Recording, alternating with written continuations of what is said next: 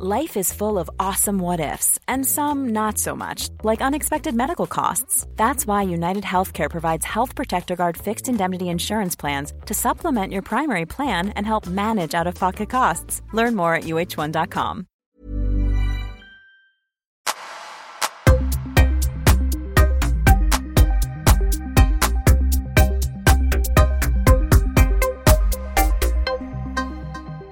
Simon Millak, välkommen till Öppet sinne. Stort tack Paul, stort tack. Ja, nu är du tillbaka. Du var Dags ju igen. bland de tidiga gästerna som fick, eh, fick vara med i podden. Just det. Och en gång när jag ställde frågan på Instagram till och med tidigt, vilken var ert favoritavsnitt? Då var det en kille som sa att det var du. Okej, är det sant? Ja. Gud vad roligt. Mm. Så nu är, nu är det dags igen. Ja, Nu blir det en, en del två. Det är väl typ två år sedan som du och jag satt här. Så det har ju nog hänt en hel del Uff. för dig under den tiden. Men om vi bara tar det här med, du i alla fall idag naprapat. Du jobbar Ja. som verksam naprapat på Naprapatiska institutet. yes. Eh, ja, hur har det varit nu de här två åren när du har varit eh, fullegitimerad naprapat och verkligen kunnat utöva yrket på riktigt om man säger så? Ja, ja men det har varit skitkul. Och äh, ja, det slog mig nu när du sa det. Två år sedan jag var här. Ja, det är verkligen mycket som har hänt i mitt liv sedan dess. Ehm, en del är nog ganska lika, men mycket som har ändrats. Uh, när det kommer till jobbet så, ja men jag har tagit min lägg, jobbar på. Förut så jobbade jag på samma företag fast i Åkersberga, också ett jättebra ställe. Men nu sen nästan ett år tillbaka så är jag inne vid Vasastan på Rörstrandsgatan. Jobbar där med fyra andra från vårt företag. Superkul, bra stämning, så eh, där trivs jag väldigt bra. Mm. Mm. Kul! Ja, Fan vad roligt, för när vi lärde känna varandra då var nog inte ens naprapat på din karta. nej. Men sen eh, började studien. Vad var det egentligen som fick dig att eh, bara ja, ville bli naprapat? Var, var började det? Ja, herregud. Jag tror det har lite med redan ett intresse jag hade för träning och hälsa och så kände jag att ja, jag vill inte jobba med kontorsarbete, höll jag på att säga. Nej, men eh, med människor, lite mer konkret, hands-on, eh, hjälpa folk till ett bättre leverne. Mm. Sen så um, naprapat var inte självklart hela tiden, men det stod väl lite mellan fysioterapeut och kiropraktor och lite olika. Eh, sen så hade jag en, en god vän till mamma som är naprapat, snackade lite med han och så man fick lite influens från håll och kanter, så landade i, i naprapat och det, ja, men det känns bra. Ja, kul. Yes. Vad skulle jag säga? Hur har det funkat för er nu? Du sa när du just nämnde hands-on. Mm. Så hur har det funkat under coronatider? Ja du, corona, covid. Det har varit lite speciellt, absolut. Vi har hållit öppen praktik som vanligt. Vårt yrke hör ju till, ja, vi klassas ju som vårdgivare, så att eh, vi har haft öppet på kliniken som vanligt, men det har ju varit lite annorlunda med, ja vad ska man säga, hygienåtgärder. Det är I vanliga fall så håller vi rent och tvättar noga och sådär, men nu har det väl varit extra mycket sånt då. Ehm, men det innebar ju också precis när det slog ut allt det där i mars, april så ehm, det var ju betydligt mindre att göra generellt sett nog för alla på stan. Det har nog mycket att göra med att det vart ju en våg med rädsla och folk ville stanna hemma, man ville inte gå ut och det tycker jag är väldigt, väldigt rimligt ändå, att, att folk stannade hemma och kanske lite självvald karantän och sådär. Ehm, men nu har det börjat rulla igång igen. Jag skulle säga att det är, det är som vanligt nu på jobbet. Eh, det, är ing, det är ingenting som märks av så. Så att eh, det, det är full fart, massa att göra, så det är kul. Ja, roligt. Mm. Vad, vad är det för typ av problem som du stöter på mest? Det är allt möjligt. Det som eh, jag börjar tänka på, det är ju framför allt att det kommer lite kluriga fall till oss. Det är så att eh, min chef Jonas Parandian, han är ganska stor på sociala medier. Han har gästat en del i eh, TV4 Nyhetsmorgon och sådär. Så att han får ibland lite mail från folk som har varit runt på massa olika ställen och provat lite olika grejer men aldrig riktigt hittat någonting som funkar. Och då blir det ibland att de hör av sig till honom som en slags sista utväg eller någonting. Då. Och eh, Jonas har ju fullt förtroende för, för alla oss som, som jobbar på eh, där i Vasastan, så han skickar ju runt dem till oss då. Så att ibland blir det lite sådana här special, eh, special cases som eh, ja, med folk som har haft ja, men långvarig problematik och det kan vara operationer inblandade och, och allt möjligt knas till och från. Så uh, jag har några, några sådana just nu som jag jobbar med och um, det är en väldig utmaning, men det är väldigt kul och väldigt, väldigt lärorikt för mig också. Mm, väldigt, väldigt tacksam för att få träffa sådana typer av besvär också. Inte för att, vad ska man säga,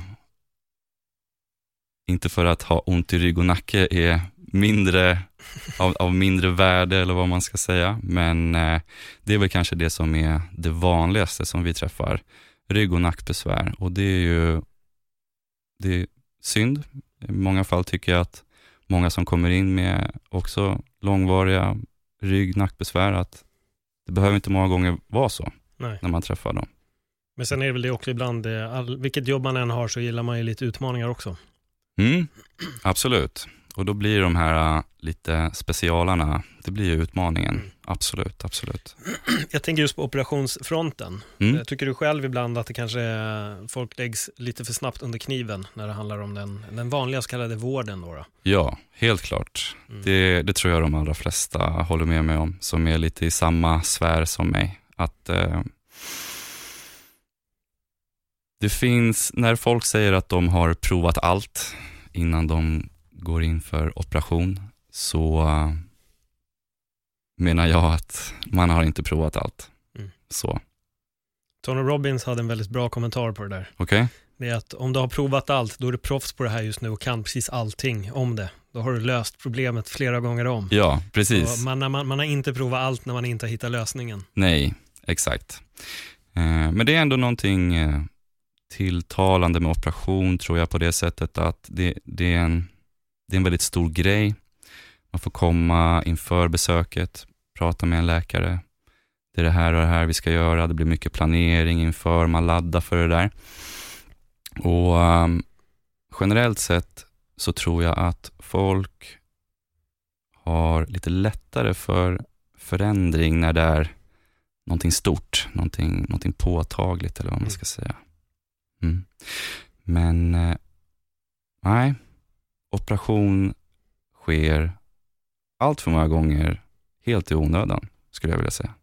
På, på vilket sätt då? Vad är det som gör att ni är så frånkopplade varandra? För det är ju lite så. Jag gick ju med mitt knäproblem och då var det bara en kortisonspruta och då sa jag, men jag ska gå till min naprapat som var just då Jonas som du nämnde. Mm. Ja, då sa han, ah, om du vill kasta dina pengar i sjön, då går du dit. Vill du ha hjälp, då kommer du till oss. Men mm. hans eh, spruta med ett knä gav mig smärta och egentligen så hände ingenting. Nej. Mer än att det bedövade den här smärtan under några dagar. Mm. Men, men, ja, det blev mm. inte mer med det. Mm. Sen började jag ju då jobba med min kropp istället och då började jag hitta lösningen. Men det var inte tack vare den läkaren som bara sa så här, har du ont här? Tack! Mm. Och hej då. Mm. det, det, är det där som jag undrar, vad är det som gör att liksom den vården är så frånkopplad från, från er och att de tycker att ni är paramedicin och hela nerklankningen som de, vissa av dem, inte alla, men, men en del kan ju kritisera den typen av vård ganska mycket.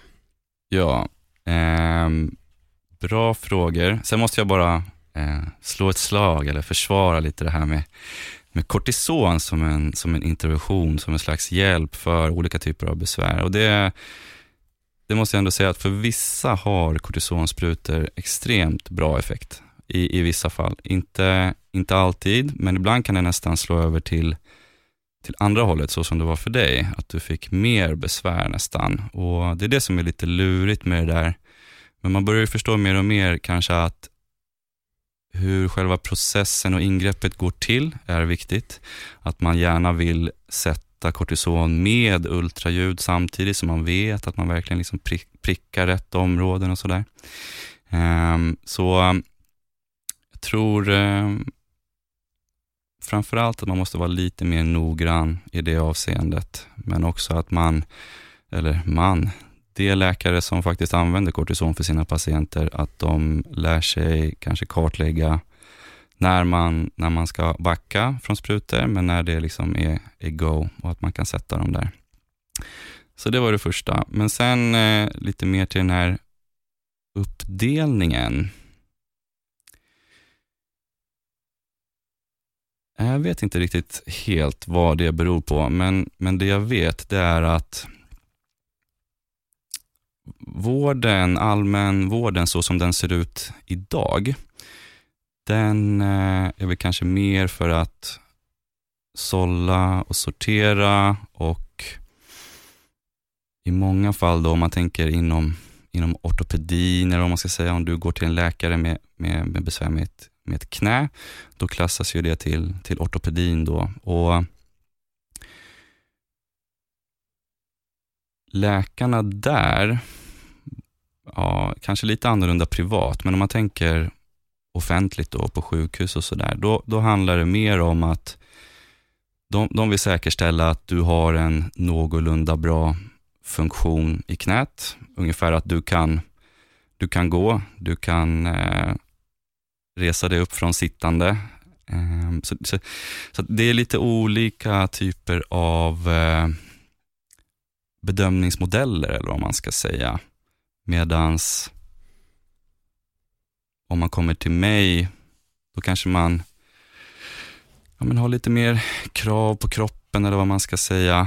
Ehm, um, man, man, nöjer sig inte med, med det här att Ja, men jag nöjer mig inte bara med att kunna gå, kunna sätta mig från resande. Jag vill faktiskt kunna använda mitt knä till eh, någorlunda mer aktivitet än så. Och vad det nu är, det är ju väldigt individuellt, vem det nu är.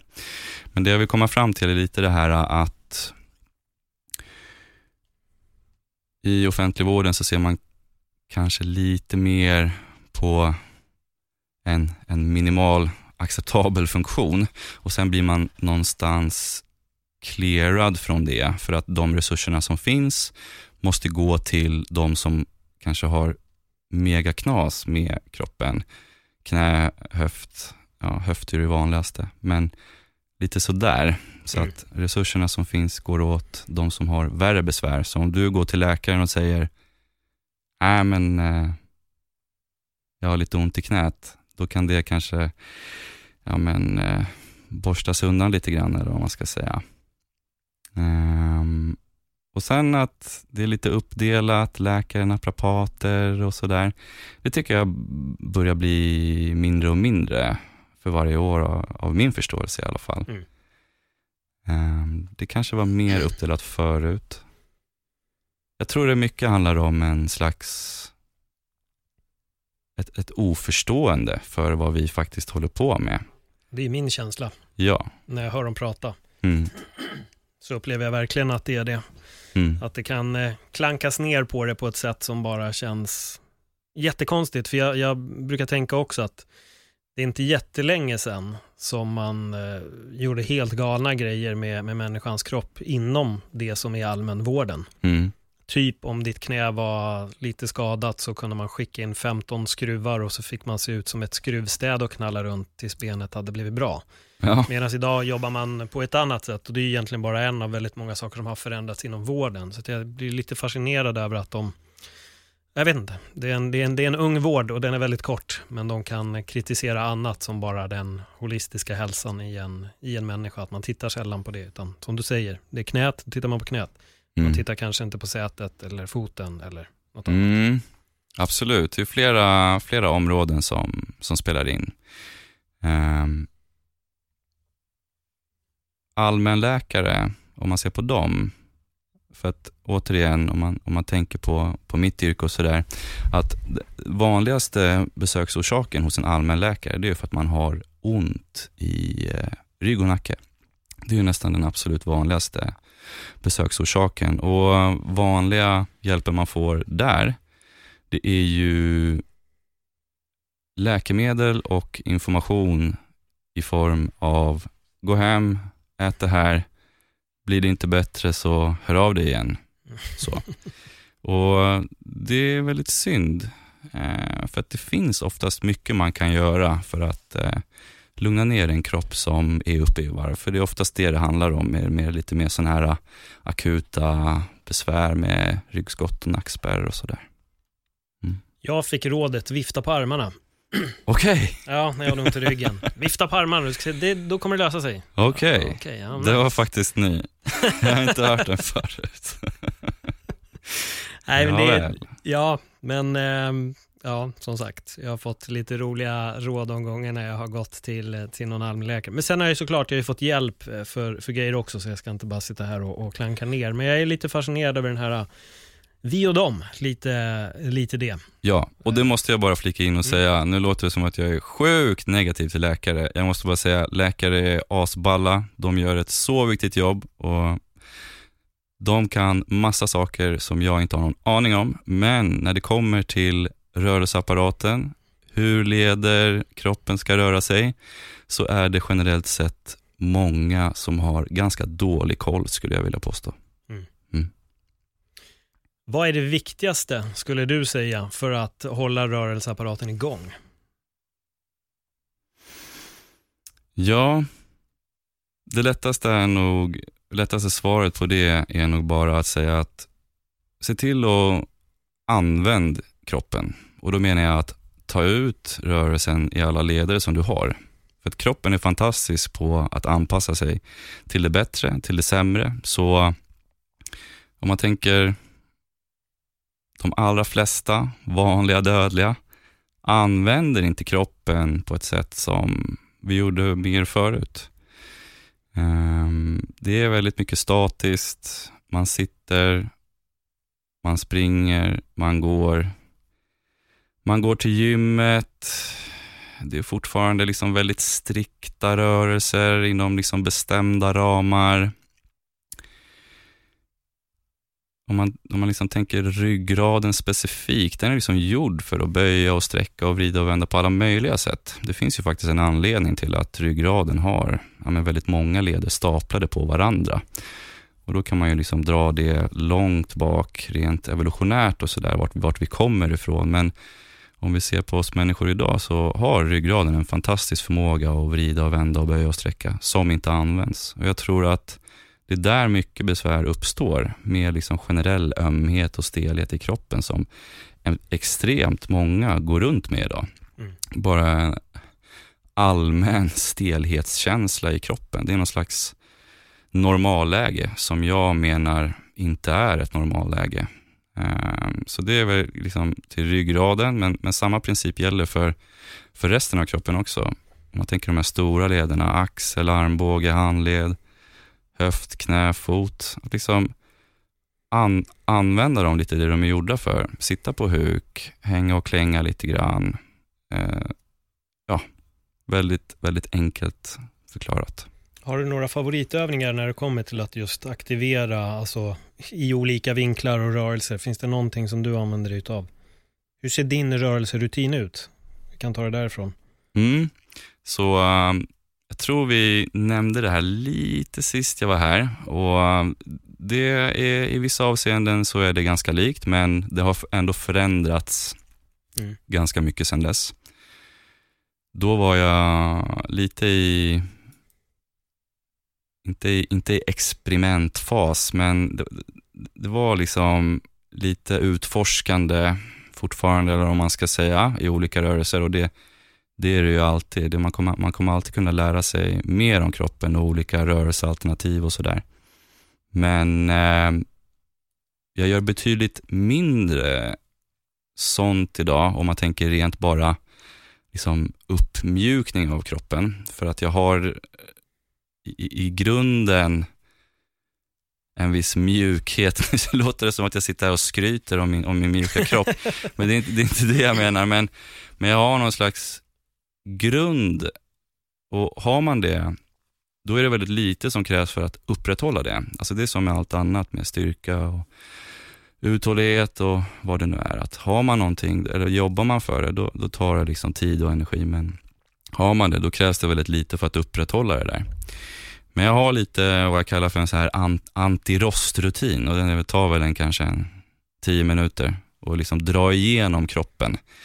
Och Det handlar egentligen om att på ett mjukt och fint sätt ta ut rörelsen i alla leder i kroppen. Det kan vara eh, i ryggraden, då har det blivit lite poppis på senaste med så här spinal waves. Och den, den vanligaste det är när man kör den här eh, framåt, framåtvikningen och, och böjer upp kroppen sen. Men det finns ju ja, jag vet säkert 30 olika variationer på, på en sån där äh, våg med ryggen, om man ska säga. Och Det handlar egentligen bara om att få lite udda rörelse i ryggen som man inte får i vardagen. Mm. Så ryggraden är någonstans våran egentliga core då, som jag menar. Så börjar ifrån den, sen kan man gå vidare till våra extremiteter, armar och ben. Och eh, väldigt enkelt, stora rörelser i, i ytterläget, men eh, från det så får man också information, att man känner att ja, men vissa vinklar är lite ömmare än andra. Då kan man liksom stanna där och jobba lite extra.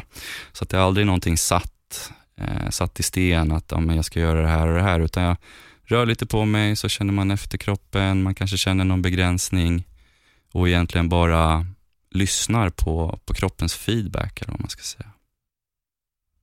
Ja, bra. Du har, du har gett mig lite övningar också som jag brukar jobba med. Mm. Så det, det litar jag alltid på när, ja. när man hör av sig. Ja. Simon, jag har ont här, vad behöver jag göra? Ja. Jag behöver göra det här. det finns alltid något att göra. Ja, ja men det gör ju verkligen det. Har, ja. har du någon punkt där du har haft lite problem? Där du har varit så här, fan det här, här får jag faktiskt kämpa lite mer. Ja, det är definitivt. Mitt högra knä. Förra, förra våren så pajade jag högra knät. Ehm, jag fick en skada på inre menisken på höger knä när jag dansade.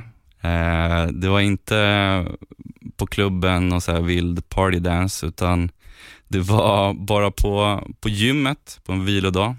Satte på musik och skulle dansa så som jag tycker om att göra. Lite som en så här aktiv vila om man ska säga. Men sen så sket det sig och eh, knät fastnade. Det var svullet och jävligt och eh, hade, jag har liksom haft ganska mycket strul med det där knät, men det har blivit bättre och bättre. Men det är än idag som jag håller på, håller på och joxa med det där knät. Och eh, det har varit superlärorikt. Jag har, av den skadan så har jag hittat rörelser som någonstans blivit verktyg som jag har kunnat applicera för andra patienter med liknande typ av besvär. För meniskproblematik är ju inte allt för ovanligt. Och det har, eh, det har gett eh, fina resultat. Så det, det, har varit kul att se att någonting som har funkat för mig har man kunnat applicera för andra med, med lik, liknande resultat. Jag tycker att när det här avsnittet släpps så tycker jag nästan att du får lägga upp en sån här liten rutin på din Insta. För folk kommer bli nyfikna nu. Tror du det? Ja, det tror ja. jag.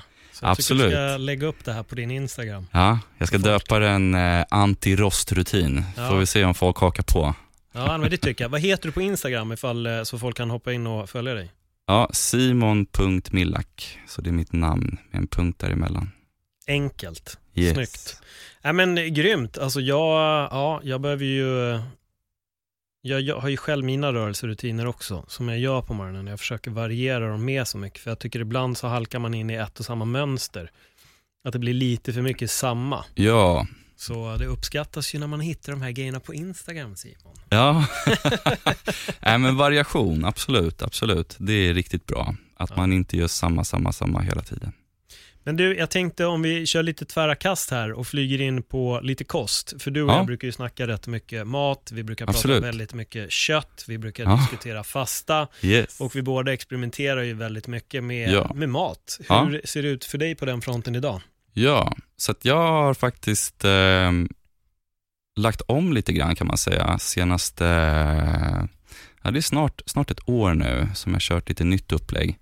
Och hittills verkar det funka väldigt bra. Det är inte första gången jag provar någonting nytt. Jag tyckte att det här med vad man eh, stoppar i munnen i avseende mat har varit liksom väldigt fascinerande och, och spännande för mig i många år. Så att eh, jag tror alltid att det finns utrymme för att eh, förfina och hitta lösningar som är bättre. Men om man tänker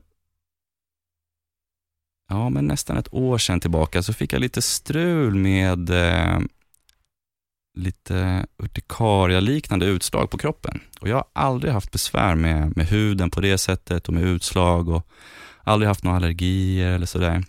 Och då undrar jag liksom, vad fan beror det här på? Och då återigen, då gick man till, till allmänläkaren och som vanligt, det som händer där är att jag får ja, men, läkemedel, eller i det här fallet fick jag antihistaminer som egentligen bara är en symptomlindring för, för mina besvär. Det är ingenting som hjälper själva hudproblematiken, eller vad man ska säga. Och, um...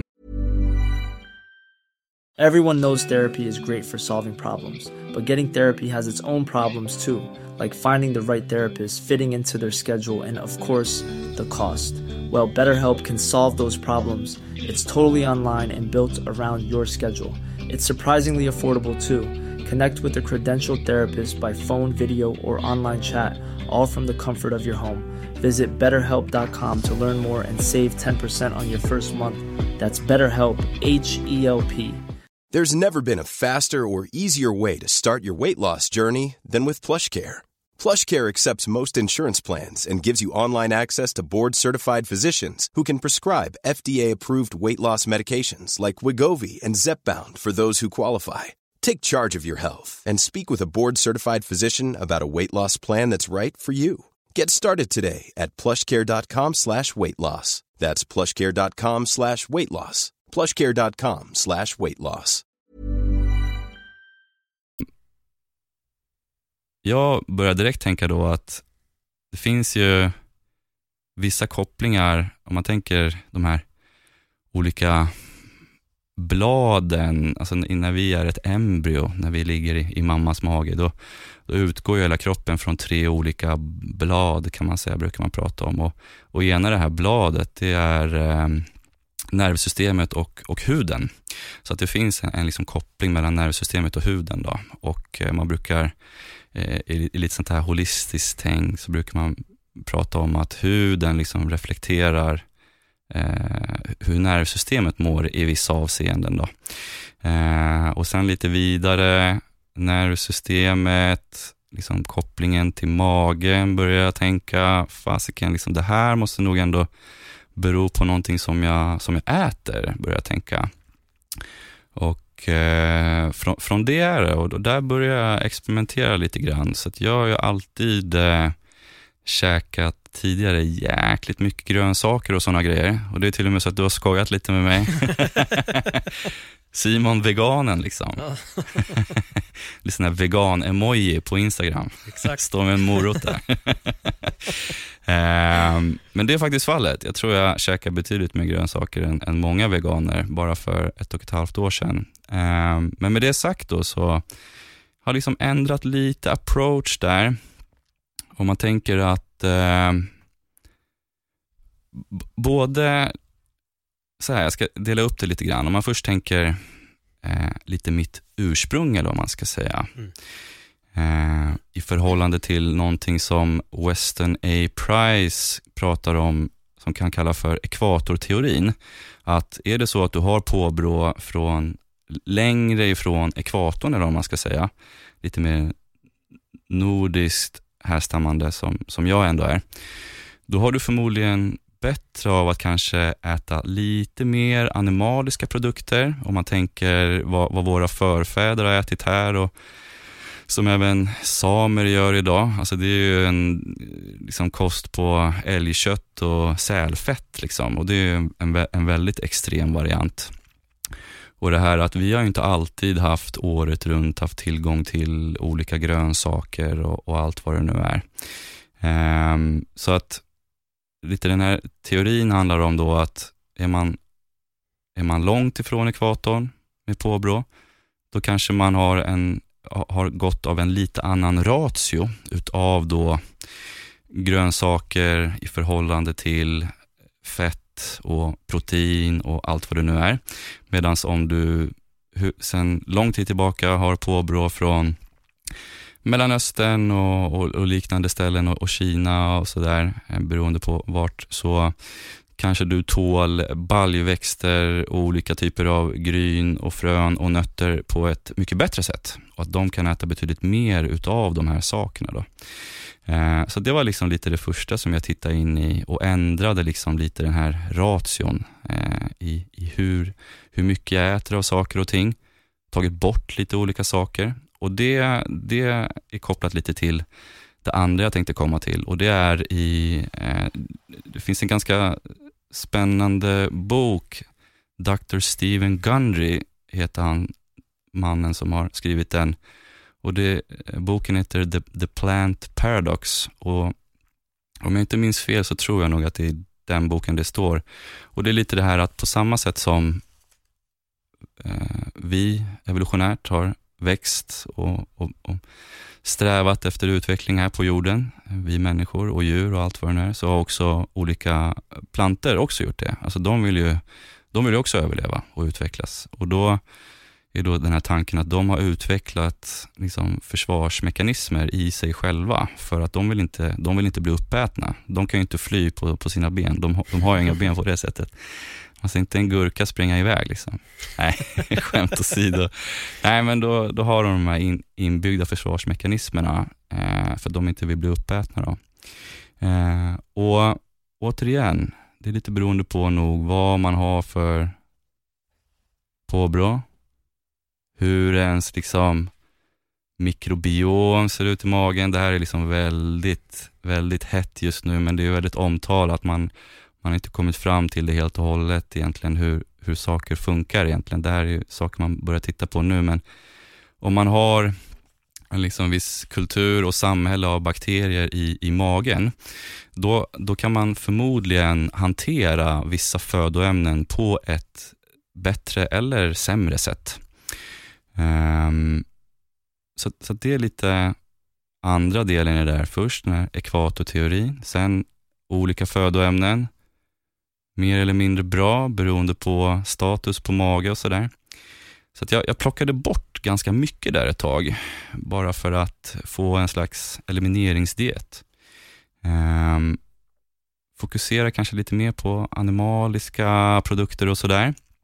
Och um, det jag märkte var att eh, jag började faktiskt sova lite bättre. Jag kände att återhämtningen blev bättre det var lite grejer som, som, som jag märkte. Det var liksom inga så superförändringar, så, men det var ändå subtila förändringar som jag märkte av. Då jag, jag tycker ändå att jag känner min kropp ganska bra. Eh, så det var väl kanske en tre, fyra månaders period. Sen så började jag återigen introducera lite mer olika födoämnen igen. Vid den här tiden då hade nästan alla mina utslag försvunnit också, vilket var ganska spännande. Så att jag, jag, misstänker att det var ju någonting som jag fick i mig på ganska daglig basis som någonstans hade liksom triggat en, en reaktion i mitt eh, immunförsvar. Då. Mm.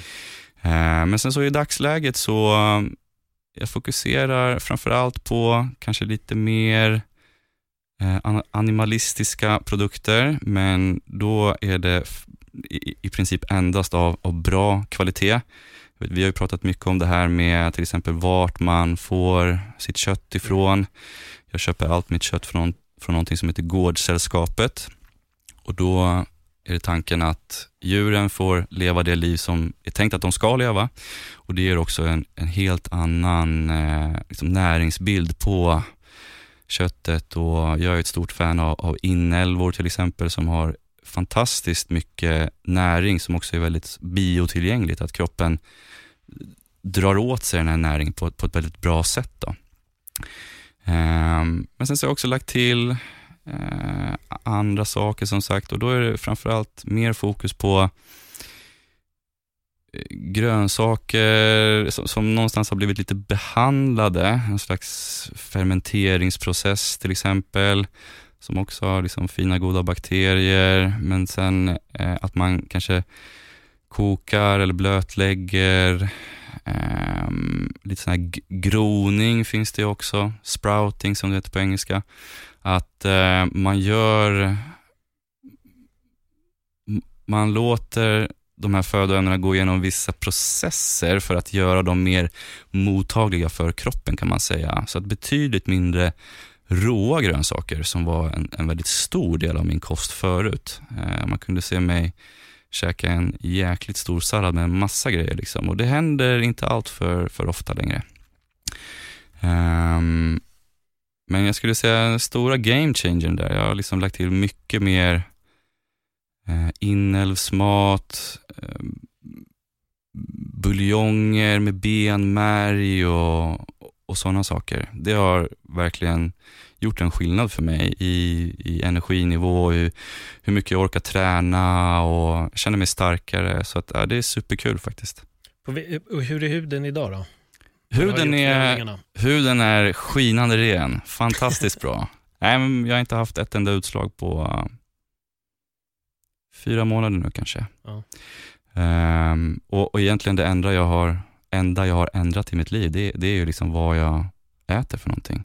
Så att jag har ändå, jag kan inte veta 100% men uh, jag har ändå stor tro att det är någonting som jag fick i mig förut som inte att jag var liksom allergisk eller att jag inte tålde det, men det börjar man också förstå nu mer och mer att får vi i oss får vi människor i oss födoämnen som vi är känsliga för över tid, så kan det skapa lite problem i kroppen. In, in, inte liksom någon gång ibland, det här som att fan man ska undvika gluten helt och hållet och hela den hysterin att det är nog inte så, det är nog inte hela världen liksom. Om man käkar lite gluten ibland. Men, um...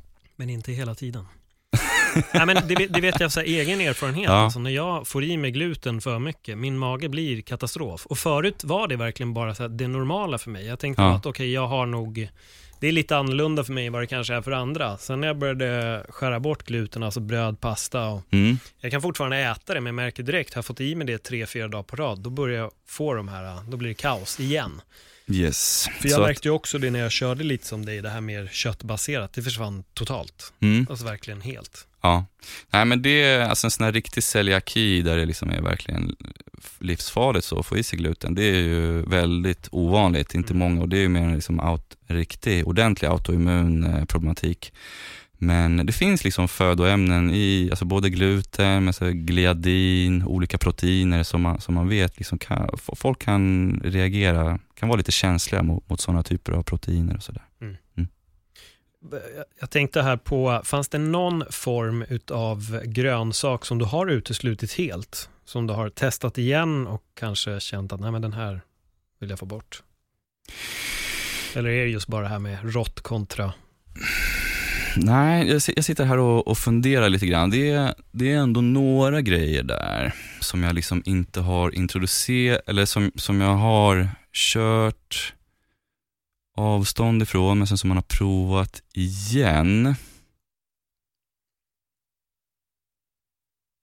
Nu står det så helt still bara för det, men jag vet att jag, jag äter inga olika typer av grönkål längre.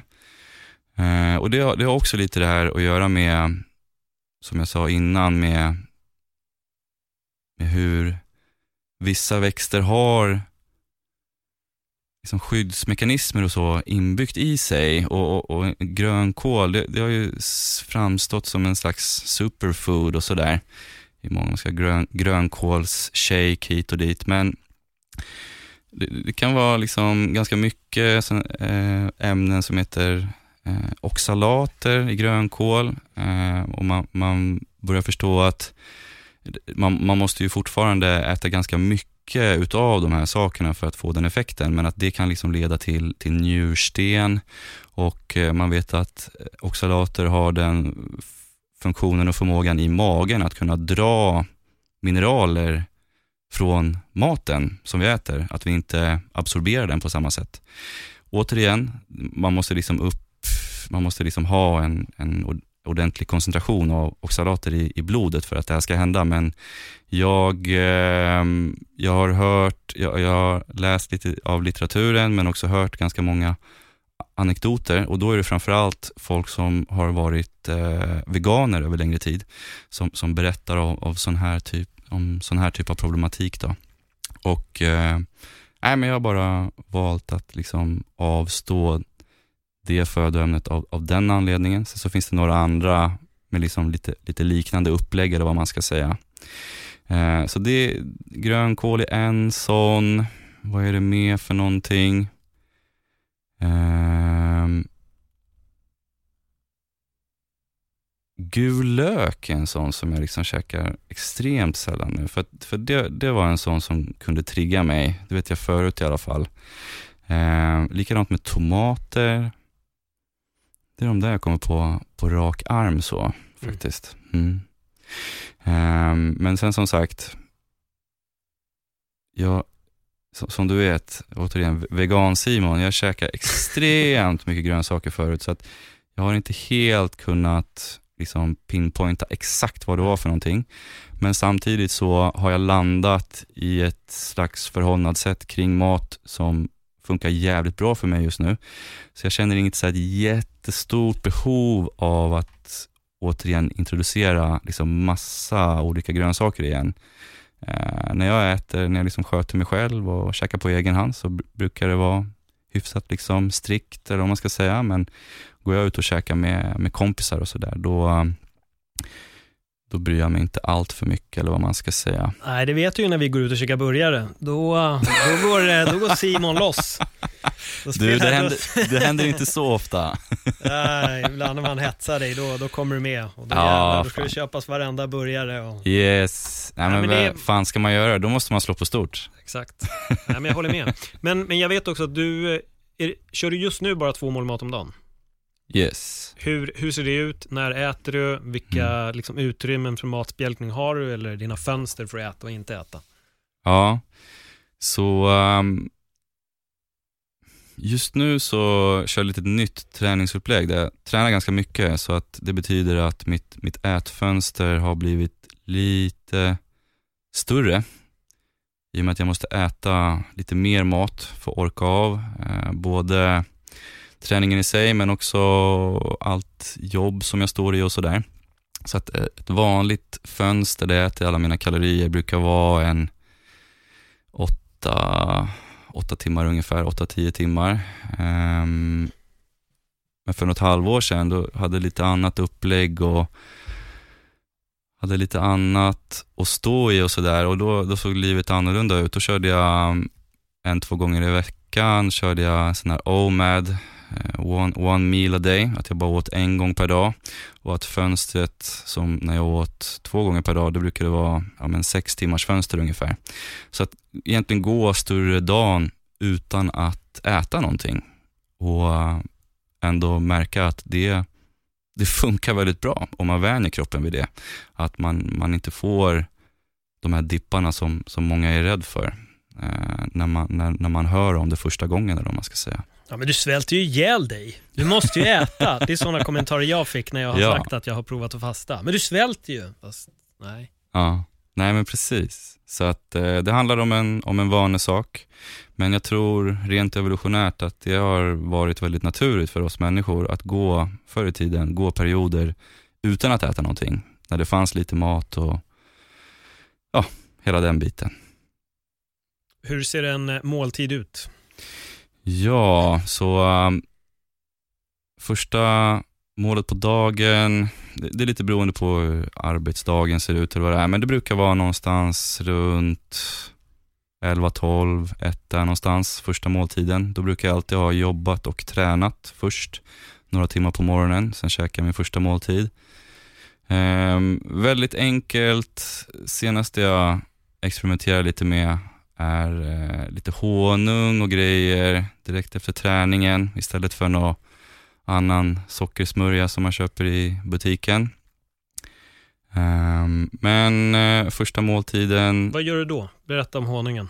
Vad? Honungen? Nej men eh, honung är också sånt liksom, födoämne som ändå alltid funnits med oss människor. Jag har väl kanske ändrat lite, det har jag tänkt länge, men, men det här att försöka gå lite back to the roots, se vad, vad förfäderna gjorde.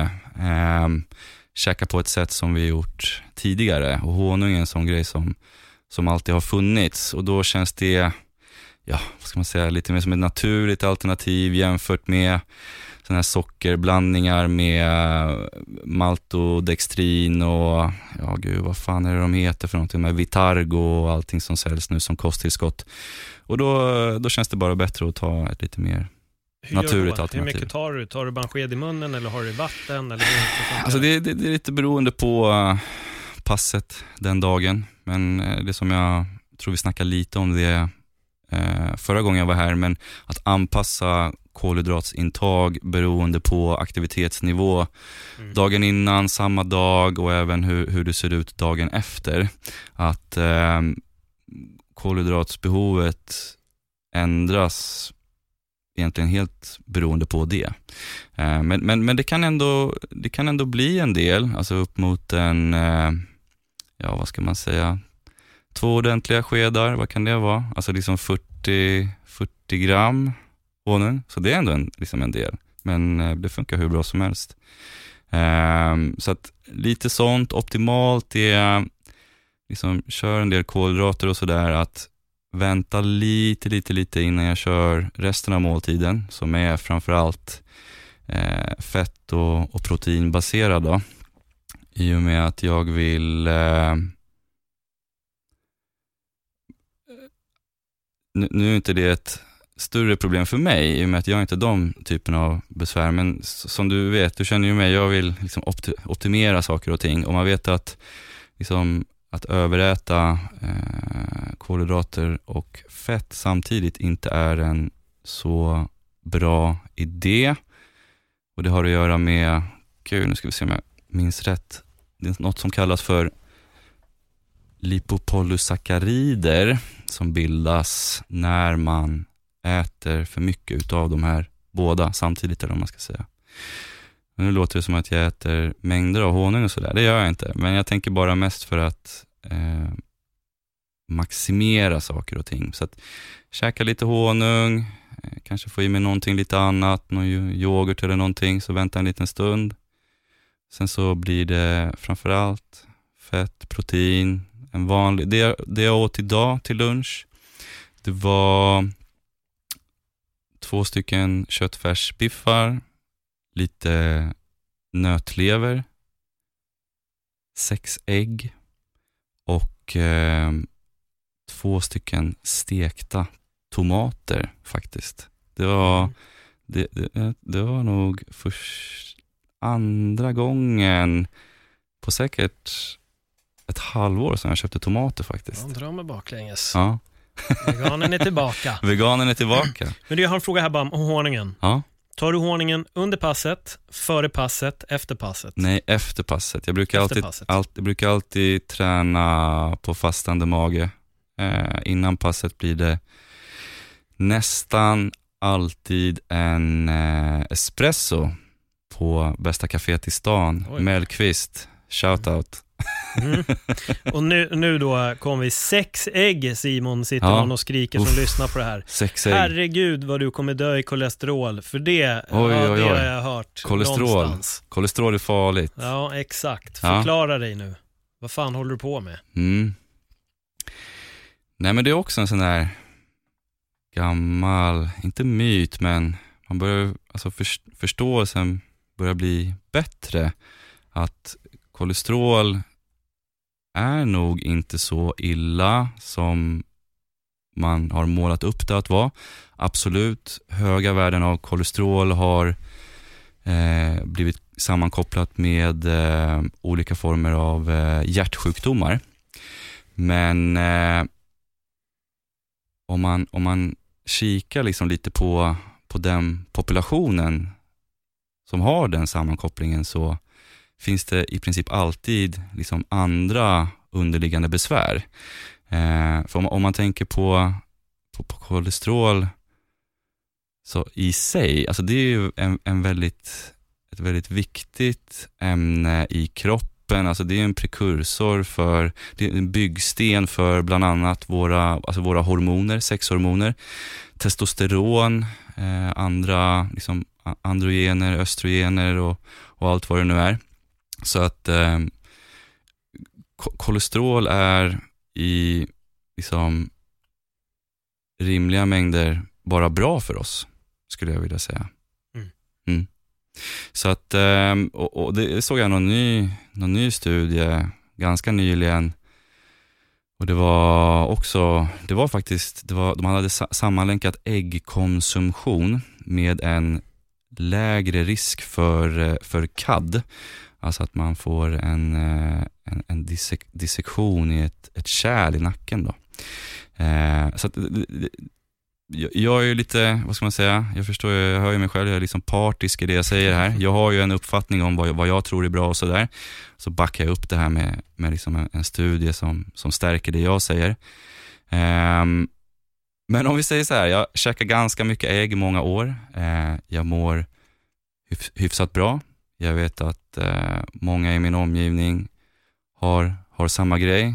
Är det så, tänker man långsiktigt, ja ett, ett helt liv av, av äggätande, hur det påverkar mig positivt eller negativt. Jag kan faktiskt inte svara på det idag här, men eh, från min förståelse så är jag övertygad om att det är, kolesterol är inte ett så stort problem som det tidigare har målats upp som och att det lite felaktigt fått ett, ett bad rep kan man säga. Ja, det gäller ganska mycket. Men förr i tiden skulle man inte äta avokado och lax heller, för det var ju fett och då blev man ju fet. Det skulle man ju se upp för. Istället Exakt. skulle man ju då käka socker och kolhydrater. Ja, vi ska käka margarin och så här processade vegetabiliska oljor och skit som vi vet idag är katastrof för våran inre biokemi eller vad man ska säga. Planning for your next trip? Elevate your travel style with Quince. Quince has all the jet setting essentials you'll want for your next getaway, like European linen, premium luggage options, buttery soft Italian leather bags, and so much more. And is all priced at 50 to 80% less than similar brands.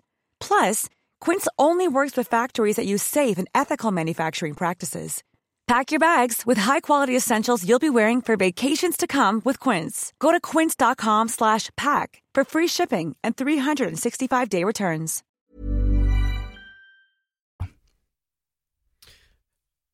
Jag tänkte att vi ska hoppa till träning. Mm. För eh, precis som du eh, sa här så vill du optimera allting och jag tycker att du är jo. en sån som optimerar din hälsa väldigt bra. Ja. Um, hur ser det ut just nu för dig med, med träning? För jag vet att du kör mm. tyngre perioder och ibland kör lättare perioder. Så yes. jag tänker bara om vi går igenom, hur ser en vecka ut? Hur många dagar på rad tränar du? Mm. Tyngd och så vidare. Så att, um, har sen några månader tillbaka, börjar med en liten ny eller gammal split beroende på hur man ser på det.